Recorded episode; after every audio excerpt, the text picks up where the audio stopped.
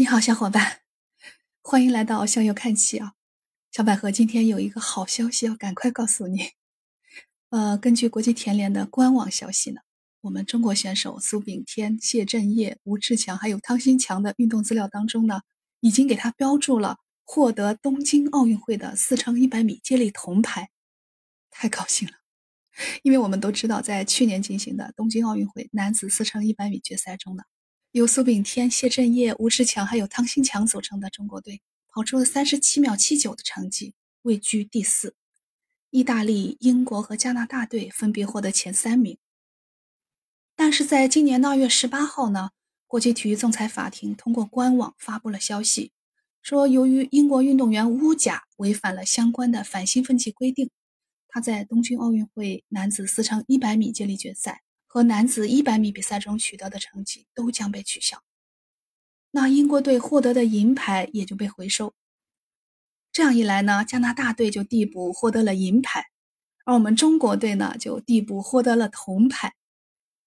这是我们中国男子接力队在奥运会上获得的首枚奖牌，也是刘翔获得雅典奥运会一百一十米栏金牌以后的第二枚奥运会短跑奖牌。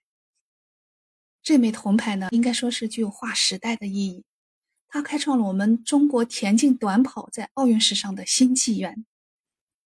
知道这个振奋人心的喜讯啊，网友们都说应该给我们中国队补一个颁奖仪式。这里你要允许我多说一下，我比较偏爱的苏炳添苏神。苏炳添今年已经快要三十四岁了，这个年龄呢，很多运动员的职业生涯已经开始走下坡路了。你更别说像对体能要求这么高的田径项目，但他却在这个年纪呢，跑出了九秒八三的百米成绩，成为了亚洲男子百米的第一人。对于他来说呢，获得四乘一百米接力的铜牌，是他职业生涯的新突破，也是我们中国田径的一个新突破。除了运动员以外呢，苏炳添还有另外一个身份，这个也是我偏爱他的原因。就是他是广州的暨南大学二零一七届的经济学院国际贸易专业研究生。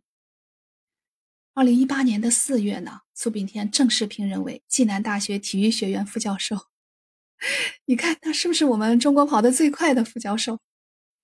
他说，比起做教练呢，我更喜欢当一名老师，因为他在国外接触了很多新的教学的方法，他很乐意教给学生们。他说：“大学校园是一个非常重要的起点。”我想起昨天我还在节目里面感慨校园体育，有苏老师这样的重量级人物的加持，我觉得学生的体育还有健康工作一定会更加有活力。谢谢苏神苏副教授，作为同行呢，我为他骄傲。我想也会激励我们这些体育老师更有信心去做好自己的本职本分。到现在为止，苏炳添还没有退役的想法。目前还保持着高强度的训练，他还想继续在百米赛道上证明自己。那可能是在二零二四年的巴黎奥运会上，我们还能看到苏炳添继续创造奇迹。让我们一起为他祝福吧。那小伙伴，我今天的节目就分享到这儿，希望你在评论区给我留言，在屏幕下方给我点赞鼓励，谢谢你了。小百合跟你说再见了。我们下期见。